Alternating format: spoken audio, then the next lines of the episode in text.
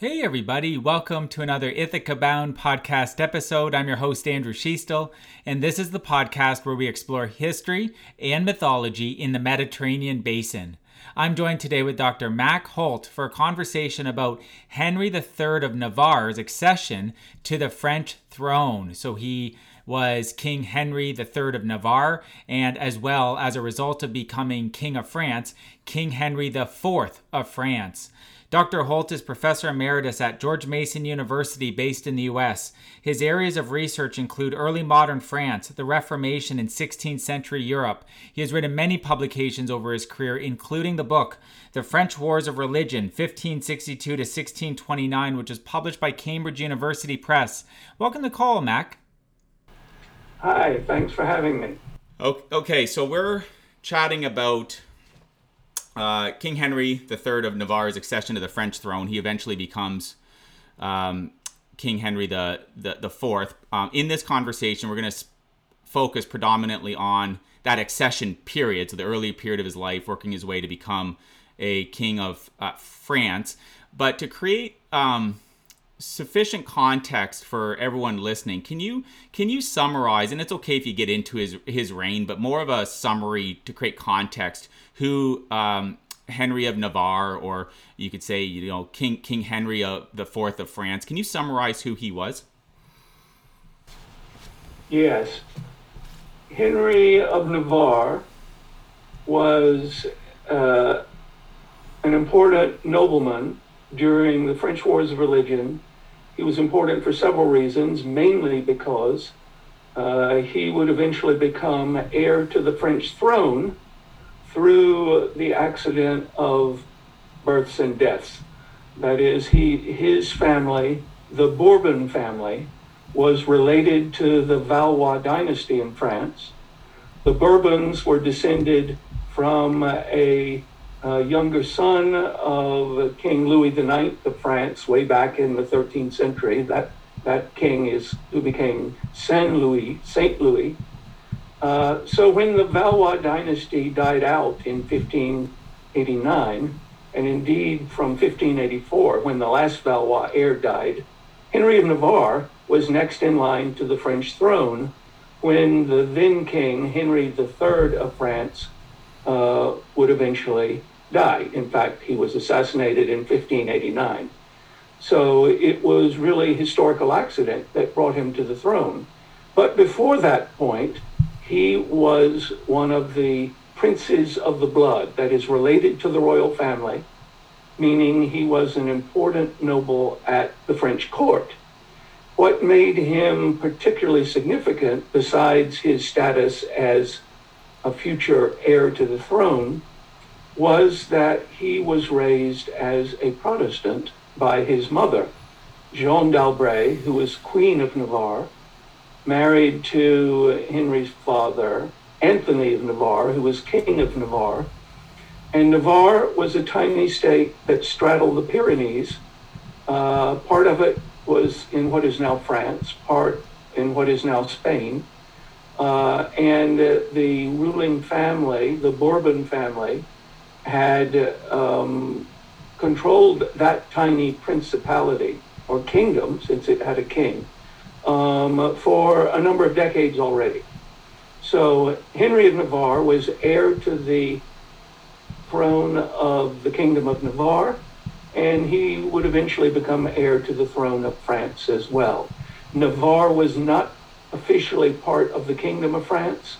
It was an independent principality, but the court and ruling family being French culturally as well as linguistically um, it would become incorporated into the Kingdom of France under Henry of Navarre's rule as King Henry IV of France.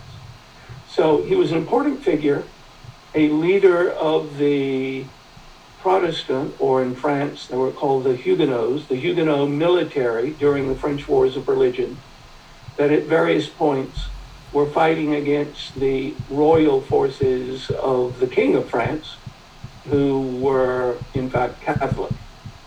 So an important figure, uh, and he became even more important in 1572 when his mother, Jeanne d'Albret, who was a Protestant, raised Henry as a Protestant, decided to arrange a marriage for Henry with the daughter of the then King of France, or the sister of the then King of France, Charles IX. Uh, arranged this with um, Charles's mother, Catherine de' Medici, who, as Queen Mother, was the mother of three successive French kings. Uh, and the two mothers, Jeanne d'Albret, Henry's mother, and Catherine de' Medici, Margaret of Valois' mother, arranged a wedding, a match between their two children. Well, Margaret of Valois had been raised a Catholic, Henry of Navarre raised a Protestant. So uh, this was, in effect, an attempt to bridge the religious divide that had already produced several individual civil wars over the issue of religion.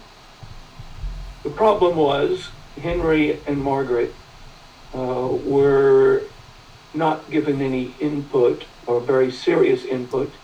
And as it turned out, neither was interested in changing their religion. And uh, Henry and Margaret uh, never had a very close or happy relationship. They were married in August of 1572, the event that preceded the famous St. Bartholomew's Massacre in Paris uh, on August 24th, 1572. Uh, um, and it was a very rocky marriage and it would eventually uh, be dissolved. Uh, so Henry of Navarre was a critical figure, Protestant military leader, um, related to the royal family, married to the king's sister after 1572, but fighting on the other side from uh, his wife's brother, King Charles IX, in the French Wars of Religion. So that's sort of Henry in a nutshell. Yeah. King of Navarre, soon to become King of France upon the assassination of Henry III in 1589.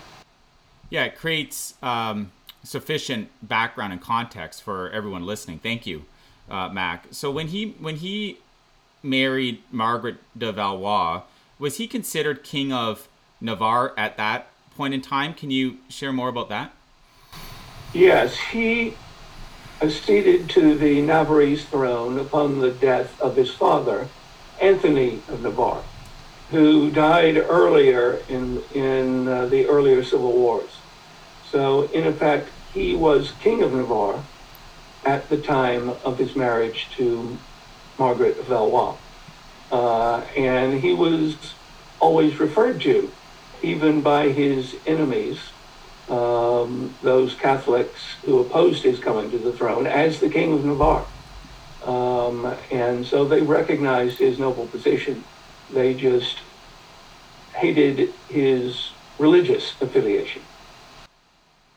So, can you speak more about the that religious dynamic then? Because in contemporary terms, in um, when when in in many uh, uh, societies, different religions aren't they're not uh, like in in you know in American Canada they're not ba- they're not battling with with each other or in the UK etc. So um, what can you can you speak more about what that religious environment was? Why why was there uh, conflict and tension between the Catholics and uh, the Protestants? And could you also bring into the answer, if possible, Mack, uh, distinguishing the some of these common terms that you hear. So Protestants, Calvinists, and and uh, Huguenots. Sure, um, the religious situation throughout early modern Europe in the 16th century uh, was always a product of the Reformation, the Protestant Reformation that technically began with Martin Luther in Saxony in the Holy Roman Empire, the German Empire. But other versions of Protestantism emerged in the first half of the 16th century, um, Calvinism being one, uh, and French Protestants were overwhelmingly Calvinist in their uh, Protestantism. The term Protestant uh, is a term that wasn't much used at the time. They referred to themselves uh, as Lutherans or uh, members of the Reformed Church. They didn't call themselves Calvinists. In fact, the Reformed Church predated Calvin. Calvin, uh, in effect, took it over and consolidated uh, the Reformed movement. Um, so they didn't use the term Protestant. That was a term that became attached to the period and to what we call the Reformation much later. But um, Catholics referred to all Protestants as heretics, and uh, virtually all Protestants tended to refer to Catholics as papists when they were trying to be um, critical of them.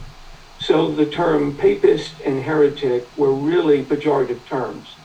Um, but most Protestants referred to themselves by their own denomination Lutheran, Reformed, um, uh, very, they were the two main, or later, um, when Protestantism took over the Church of England, um, English Protestants, or even later in England, Anglicans.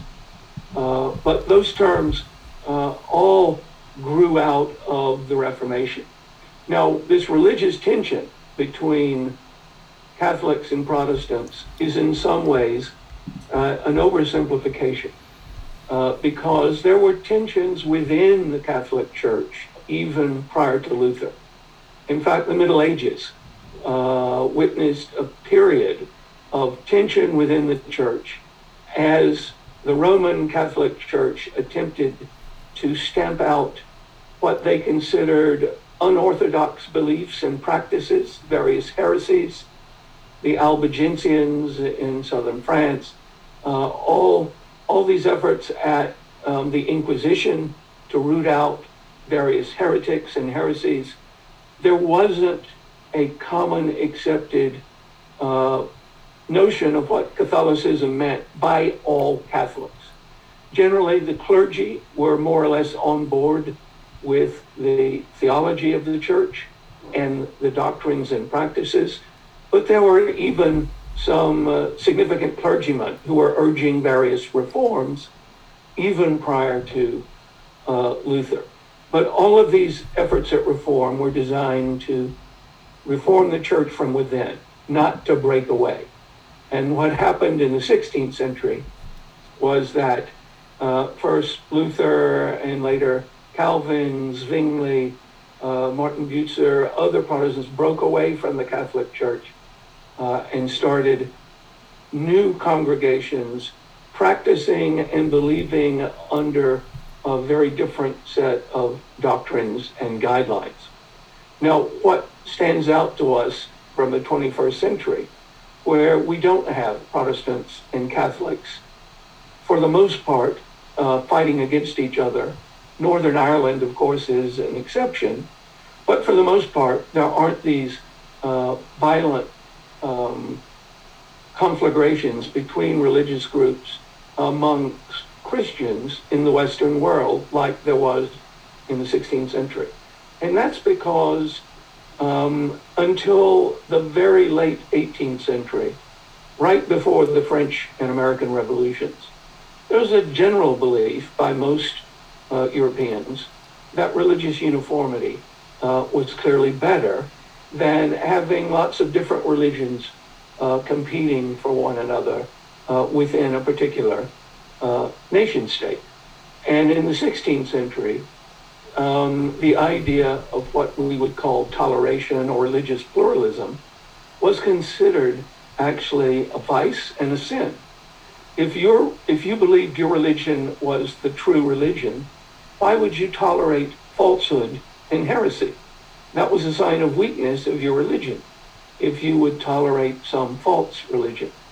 So the default position for both Protestants and Catholics was that they were practicing the true religion and they had hopes of creating a society where their one true religion was the dominant and only religion uh, to be practiced. And this is what led to violence, um, beginning in Germany, uh, the German Empire, later spread to France, uh, spread to much of Western Europe over the course uh, of the 16th century. And uh, the Reformation evolved into a series of religious wars, of which the French Wars of Religion were the most serious because they lasted the longest and were the most violent, um, even resulting in lots of civilian deaths, not just military troops on the battlefield. So it took a long time. There were a few voices in the 16th century pleading for what we would now accept as toleration or at least religious coexistence, but they were drowned out uh, as being fools and weak in, in their own faith. Um, so this is why uh, religious tensions tended to evolve into violence. It wasn't inevitable. That is, the state uh, at every level could intervene to stop it, and they tried, um, but they were not always successful. Um, so, when referencing practicing Protestants in this in France in this uh, period of time, it's perfectly accurate to call them Huguenots. Correct. We don't know where the term originated, um, but we do find some French Protestants using the term. We find uh, some Catholics using the term when they weren't being derogatory and referring to them as heretics. There was another term Catholics tended to use, um, uh, which was less derogatory than calling them heretics, but not as friendly as calling them Huguenots. And that was uh, the phrase, those of the so-called Reformed religion. Um, la religion prétendue in, in French, the so-called Reformed religion, because Catholics never accepted that they were really Reformed. They still believed they were, were heretics. Um, but it is um, accurate, the term Huguenot, to refer to French Protestants, but only within uh, Protestants in France. Uh, the, the Dutch Calvinists weren't referred to as Huguenots. Uh, the Calvinists in Germany weren't referred to as Huguenots, just the French Calvinists. And so, and then, so at that point in time, then the term Protestant, that would have been ana- anachronistic. That was a term that came later on. It existed, but it wasn't used very often. Um, it came into use in English at the end of the 16th century um, when uh, you see references to Queen Elizabeth's Protestant foreign policy, making alliances with other Protestant states. Um, but in terms of how it was used by most contemporaries, it didn't become as common as it is to us today uh, until much later in the 18th century. Uh, and the term the Protestant Reformation uh, as a major event in history. Obviously, they didn't use that when they were living through this process because it wasn't until much later that this idea that history transformed as a result of the Reformation. Um, this is an idea that um, was popularized by historians in the 19th century.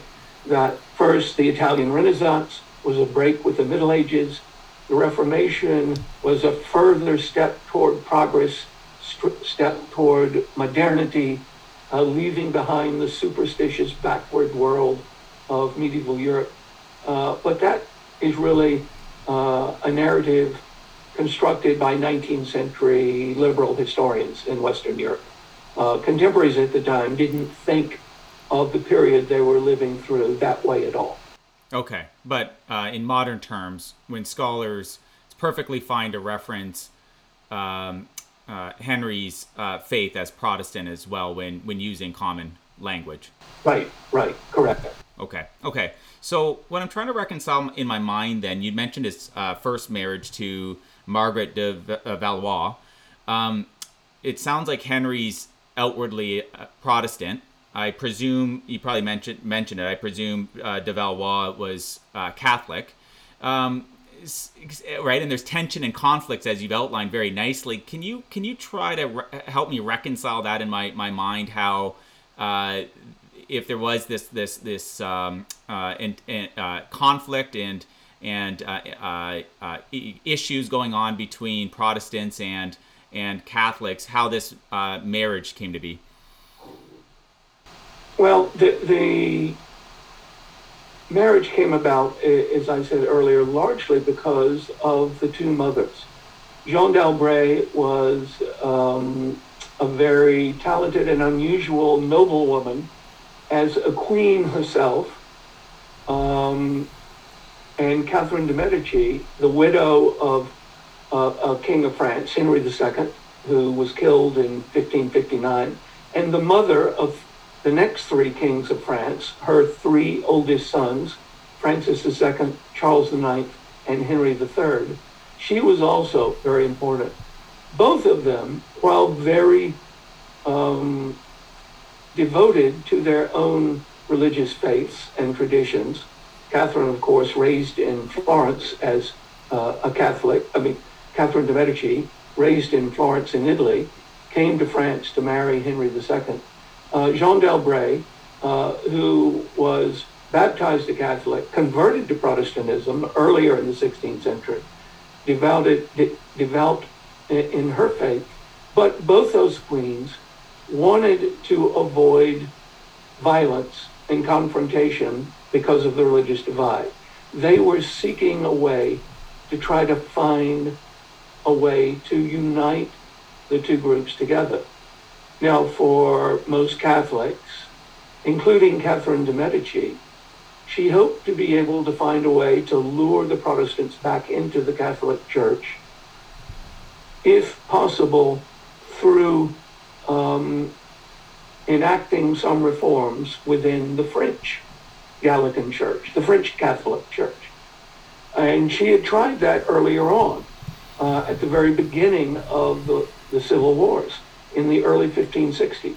She had called together Protestant and Catholic leaders. Um, the uh, Calvin's uh, um, successor in Geneva and his lieutenant while he was still alive, Theodore Beza, uh, and the Cardinal of Lorraine, uh, leading Catholic figure in France, along with several others uh, to the court um, back at the very beginning of the war's religion to see if there was a way they could compromise and agree to come back together. And they couldn't. Um, because the Protestants refused to recognize the authority of the Pope and refused to recognize papal authority. Um, Protestants refused to accept um, certain Catholic doctrines um, the, the principal ones being on how one could get into heaven. The Catholics believe you have to go through the sacraments of the church. Protestants believe you didn't need the sacraments. God, through his own grace, could grant you entry into heaven uh, on his own will. They disagreed over the practice of the Eucharist or communion. Um, and there were other uh, doctrinal differences. Uh, but in terms of, of practice, because so much of religion existed not inside the church but outside, for Catholics, religious processions, for Protestants, singing the Psalms uh, in French in public. Um, this tended to disrupt social harmony within the community. If it was something that stayed inside the church, inside households, wasn't public, um, it might have been less confrontational. Uh, but each, there, there were uh, militants on each side who tried to disrupt the public practices of the other religion. And this is what generally led to violence. So when Protestant preachers started preaching in a town square, uh, this attracted hecklers and eventually violence. Um, we see the same kind of um, protest and counter protest in all sorts of things today, from Black Lives Matter to uh, other other kinds of, of protests. So there was uh, intermittent reconciliatory efforts between both par- both sides, just like there was intermittent um, con- conflict events as well. Uh, that's uh, that's correct, and a very good way of putting it, because after each civil war, there was a peace edict, an edict of pacification, that granted the Huguenots, the French Protestants, certain rights to of conscience, freedom of conscience, and certain places, certain towns where they could practice their religion, but not in any major city, and certainly not in the capital of Paris. So there were intermittent efforts to create peace, but they never lasted because the Protestants tended to want more than just the bare, meager crumbs thrown their way, and the Catholics tended to not want to give anything to them because they were still hoping for a dominant uh, Catholic Church that united all of France together. And that was their view of what France was like before the Reformation. And in theory, that was true. But as I've suggested in practice, um, there was a lot more tension and even violence within the church prior to the Reformation than most Catholics tended to uh, give credit to. Okay, so in this um, chronology, then, I think earlier you covered uh, the the separation, the divorce uh, between Margaret and Henry. That's where we were at, right? We, yeah, well, that that would come later. Did, uh, that would, okay. Uh, that would come later after he was king. Um, they, they didn't live together for much of their marriage, um, but they were technically still married because, um, as I'm sure you and probably most listeners know, uh, when Henry III was assassinated, King of France, in August of 1589, making Henry of Navarre next in line to the throne according to the unwritten French constitution, which spelled out bloodlines. It was all done by um, blood and family ties and relations.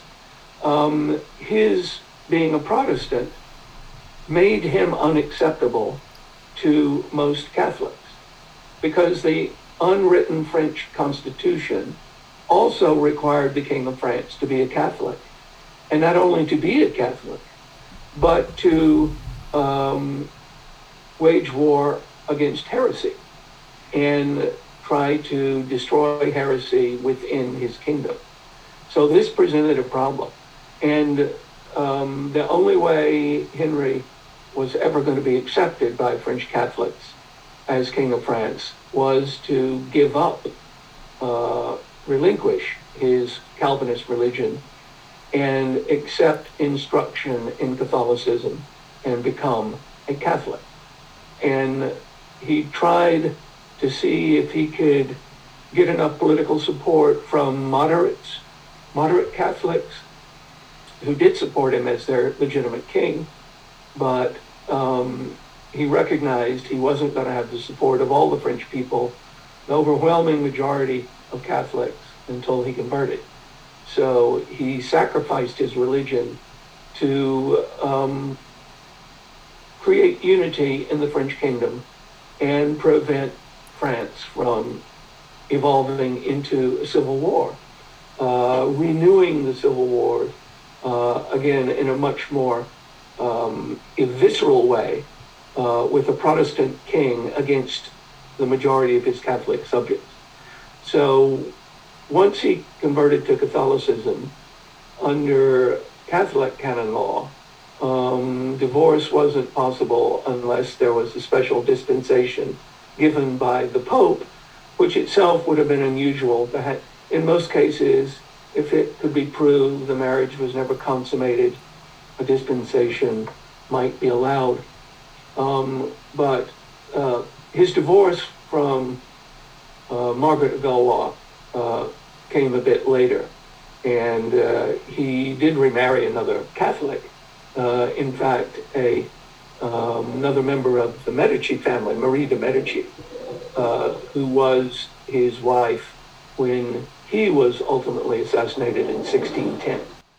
Okay, so make sure I, under, I, I understand the chronology. So the marriage to Margaret de Valois, that that event is what is associated in time and place to the St. Bartholomew's Day massacre. Correct. And because it occurred just a few days before. And the, the bulk of the Huguenot nobility, well, not all of them, but uh, several hundred of them were in Paris to attend the wedding. Uh, and all the major Catholic nobles were in Paris to attend the wedding. Uh, so that was the event that um, sort of created the tinderbox uh, that would be sparked off into violence on the night of August 24th. And to be fair, Henry himself and Margaret had nothing to do with this decision. Um, it was a series of miscalculations on both sides by the Protestant nobles and the Catholic nobles um, who uh, mistook uh, various events for uh, threats of violence. The Catholic nobles feared the Protestants were going to attempt a coup and bring a large Huguenot army to force um, Paris to surrender. Uh, that was certainly mistaken. There was no such thing being planned at all. Um, the, the Huguenots feared uh, they were all going to be slaughtered, uh, and certainly it was no intention of King Charles IX or Catherine de' Medici or the Royal Council to uh, attempt uh, a massacre of all French Protestants. What set off the violence was a failed assassination attempt, and we don't know. It, there's no smoking gun who is responsible. Some think the Guise family was responsible, but someone attempted to assassinate the leader uh, of the uh, Huguenot military, um, that is, besides Henry Navarre, uh, Gaspard de Coligny, the Admiral of France. Um, there was an assassination attempt. He was trying to drum up support, to lead a French army to support the Protestants in the Netherlands who were rebelling against Philip of Spain. And the assassination attempt failed. It just injured Coligny. Had it succeeded, there might not have been a massacre at all, as the Protestant nobles would have fled Paris, uh, fearing the worst, uh, and probably nothing would have happened. But he, Coligny, was urging the Protestants, no, stay around. There are celebrations to come. Um, let's uh, be sociable. Let's not believe all these rumors. Uh, so the Protestant nobility stayed. The Catholic nobility were now worried there was going to be a reprisal against um, the king and ultimately, they decided to take out um, only a small number, uh, 20 or 30 Huguenot nobles in Paris, the most militant ones, um, in the middle of the night. The king attempted to prevent further violence by having um, the um, local militia, each neighborhood uh, had its own male militia that stood night watch. And they were ordered to barricade the streets to prevent people from coming out uh, and uh, creating havoc. Um, and Coligny and these 20 or so nobles were murdered on, uh, on the night, the early morning hours of 24 August. But the royal militia didn't do its job. There were several militia leaders that decided they wanted more blood. Um, Catholics came out of their homes. They mistakenly believed that the king ordered uh, all Protestants to be killed. Uh, Catholic preachers in Paris had been preaching this uh, in the months preceding the massacre, and um, this was not the intention of the king. Um, he did order the initial murders on these Huguenot nobles, but didn't want it to spread to the rest of the Huguenot population. And uh, the Huguenot population in Paris was pretty considerable, um, of um, maybe seven, eight hundred people. Plus, there were many more who had come to Paris for the wedding. So the St. Bartholomew's massacre um, occurred as a result of the wedding taking place, but not caused by the wedding at all. Uh, it established the context uh, for the political miscalculation that happened. And uh, if, you know, historians are going to blame anyone, it's the king, queen mother, the royal council, all of them um, eventually signed off on this. They uh, could have done more to uh, resolve religious tensions within the capital. There had been violence breaking out before 1572 between Protestants and Catholics, and they just tended to ignore it, um, treating the common people uh, as beneath their concern. They weren't overly worried, and that clearly was a mistake. So obviously Henry survives this event. So what what happens after the um, St. Bartholomew's Day massacre in terms of Henry's life? So when the St. Bartholomew's massacre occurred, Henry was imprisoned by royal troops, told his life would be spared only if he converted to Catholicism, and he was placed under house arrest. So he lived virtual prisoner at court um, for the next few years as nominally Catholic, uh, having just married a Catholic wife. Now, Henry would eventually escape from court he had some allies at court who engineered his escape uh, in early 1576 during the outbreak of another civil war. This um, occurred after the death of Charles IX. Charles IX died in 1574, replaced by his younger brother, uh, Henry of Valois, who became King Henry III of France. And so during the Civil War that broke out, which would in effect um, be the Fifth Civil War um, in 1576. Henry of Navarre escaped from court, uh, took out the head of the Protestant military, now that Coligny uh, had been killed, and um, led an army against the royal army uh, of uh, King Henry III.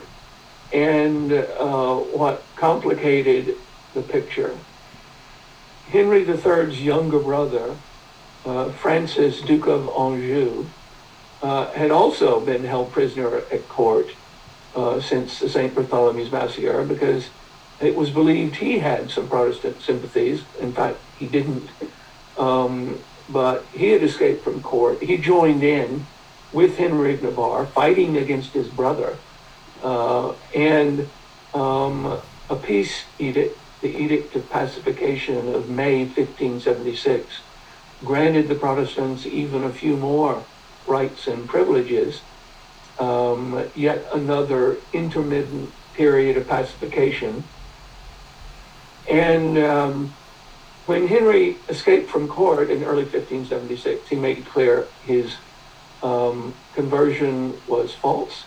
He remained a devout Calvinist, a devout Huguenot, uh, and that would continue uh, for the, the rest of the religious wars until ultimately, as heir to the throne uh, after the assassination of Henry III, he would eventually become crowned king of France only after he converted to Catholicism, this time a real conversion in 1593. Um, and that was the only way he saw to end the religious conflict, to gain the support of all uh, the people of France, not just the Protestants who made up less than 10% of the population, but the more than 90% of uh, French Catholics. And uh, a part of common mythology of Henry's conversion, and this was started, um, oh, relatively soon after the event, was that Henry's conversion was cynical. Uh, the phrase, uh, Paris is worth a mass, uh, which is not something he said, but was part of Catholic propaganda that sprang up immediately after his conversion. Many Catholics wouldn't accept him right away uh, because they believed his conversion was false. It was a conversion of circumstance, political opportunism. Uh, and in fact, Henry did everything in his power to demonstrate his sincerity as a Catholic uh, immediately after his conversion. His first entry into Paris, uh, the, the capital city of France, um, after his conversion, uh, happened to be during Holy Week uh, of 1594. And uh, Henry uh, did what all Catholic kings had done during Holy Week. On Maundy Thursday, he even though he was now crowned king of France, washed the feet of the poor, as all Catholic kings had done. He uh, went to confession during Lent, as all Catholic kings had done. He received uh, Holy Mass on Easter Sunday, as all Catholic kings had done. Uh, he wanted to give every indication he was now a Catholic, although he made very clear to French Huguenots. He was not going to force them to convert. He wanted them uh, to live peacefully with their Catholic neighbors.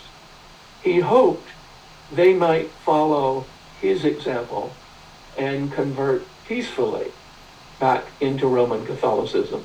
But he said that the French monarchy was never going to force you to do that. You can live and have freedom of conscience as a Calvinist, as a Protestant.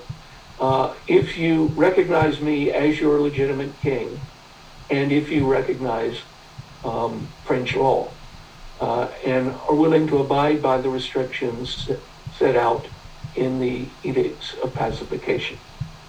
So um, Henry was a devout Calvinist, not a dogmatist. Theology and doctrine weren't his strong points but he was a firm, uh, sympathetic believer and strong member of his faith, and that remained true uh, after he converted to Catholicism. But it was a very fraught event. Most French Catholics did eventually come around. Only a few held out, and uh, they tended to support the King of Spain, who still had Spanish troops in France, they were ultimately defeated and driven out in 1598.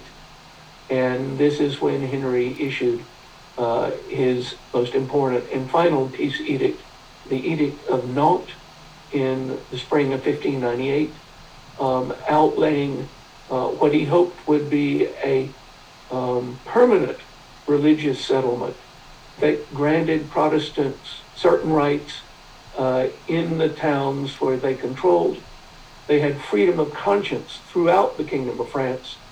They would never be persecuted for believing in Protestantism, but they couldn't practice it uh, except in uh, the limited towns they controlled at the time in southern France. So uh, this peace settlement did last uh, much longer than the earlier ones, and it wouldn't be overturned until um, nearly a century later when Louis XIV revoked the Edict of Nantes in 1685, uh, forcing all Protestants either to convert to Catholicism or leave France. And uh, so it was a peace settlement that lasted much longer and did provide peace between the, the two religions for much longer than the earlier settlements. You mentioned earlier Charles IX died, um, and uh, my understanding is he was alive uh, at, at, the point in time, uh, certainly when Henry m- married Margaret de Valois. Yeah. Um, he's not uh, the the direct predecessor to Henry. It's Henry the Henry the Third of, of France. So can you that that's correct, right? It's Henry the Third of France. Okay, can you clarify the dynastic uh, tree or, or lines at play that would have the um, the, the the French mo- monarchy and the rules uh, identify Henry Third of Navarre as the, um, the the the heir to the French throne, and you covered nicely, you know, if he um, converts to Catholicism, but uh, independent of that, what what was the dynastic line uh, at play or the rules that had him identified as heir to the throne? Well, the the French crown um, always passed to the eldest male heir. Uh, and for preventing any controversy uh, or anyone claiming the throne unconstitutionally, it was always hoped that king kings would have several sons, and the eldest son would inherit, and if he died, the second son. And if the king had no sons, the crown would revert. If the king had a younger brother, he or his sons uh, would inherit. So it was always through the male line. Uh, what the French did not allow, which some other states, like Castile in Spain or even England, allowed for the crown to pass to females. So in France, only males could inherit the crown and all the authority, the royal authority that went with that.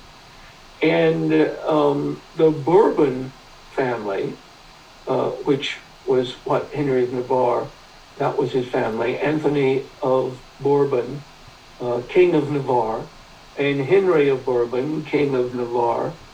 Um, the Bourbons were related to the Valois dynasty, going all the way back to the 13th century, uh, when the monarchy uh, was under the control of the Angevin dynasty. And the direct descendants uh, of that dynasty, the eldest son um, or uh, younger sons of King Louis IX of France, um, the Valois would take over from the Angevin dynasty in the 14th century when they would be related through a younger son of the Angevin dynasty. And the Bourbons were yet another younger branch, or as they say in French, a cadet branch uh, of the royal family. So Henry of Navarre could trace his lineage through the male line all the way back to St. Louis, King Louis IX of France, just like Charles IX and Henry III could, but it would be through a different branch of the family. This wasn't controversial. Um, all uh, French constitutionalists uh, accepted this. What was different was that up until the assassination of Henry III in 1589, all French kings had been Catholic. And this had not been an issue because the Constitution required the Catholicity of the monarchy, uh, as well as being of legitimate bloodline. And so when Henry III was assassinated, there are two parts of the Constitution that are now in conflict. Do we have a king who is next in line by blood? Is that a legitimate king? Or do we have someone else who is a Catholic, not directly in line by blood? And when the Constitution is in tension against itself, um, you can get legitimate constitutional arguments either way. Henry resolved that by converting to Catholicism, abjuring his Calvinist faith, taking instruction by several Catholic bishops in the summer of 1593, and announcing his conversion uh, and taking Mass as a Catholic uh, in 1593. And that is what allowed the civil wars to come to an end and allowed all French Catholics now to accept one king, uh, one faith, one law. That is sort of the, the motto of French constitutionalism one king, one faith, one law. That was now uh, reestablished uh, under the monarchy of King Henry IV of France.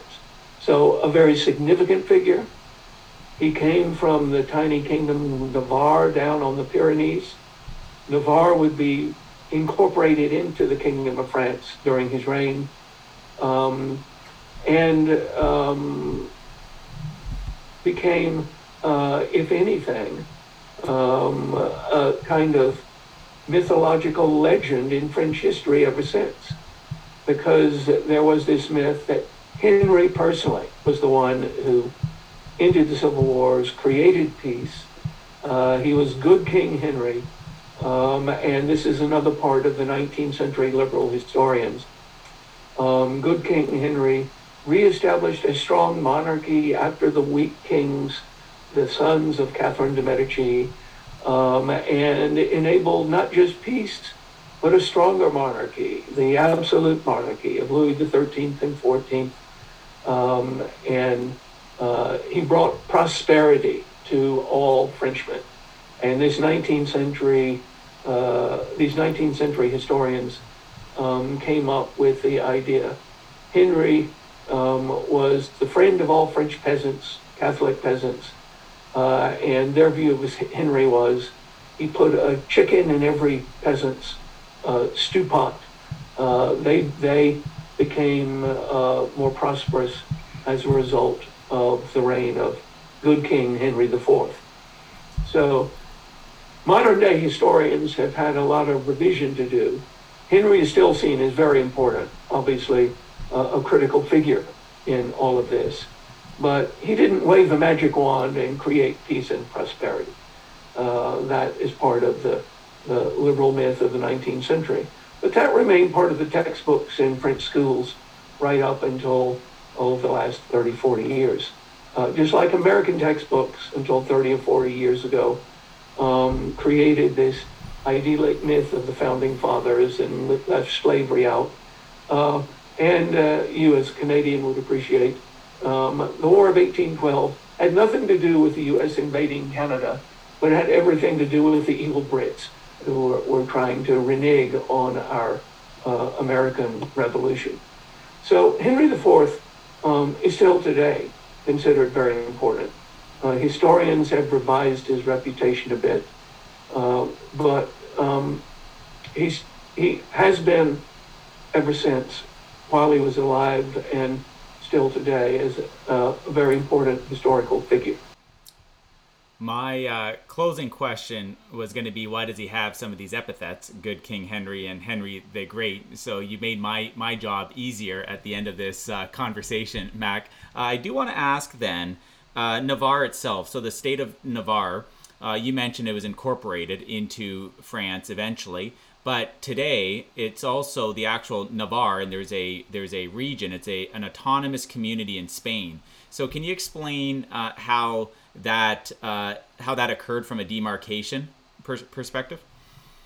Sure. Um, I, sh- I should have said the part of the kingdom of Navarre north of the Pyrenees was mm-hmm. incorporated into France, and uh, um, the king of Castile or what we now call the King of Spain, because he was King of Castile, King of Aragon, King uh, of, for a, a, while, even Portugal.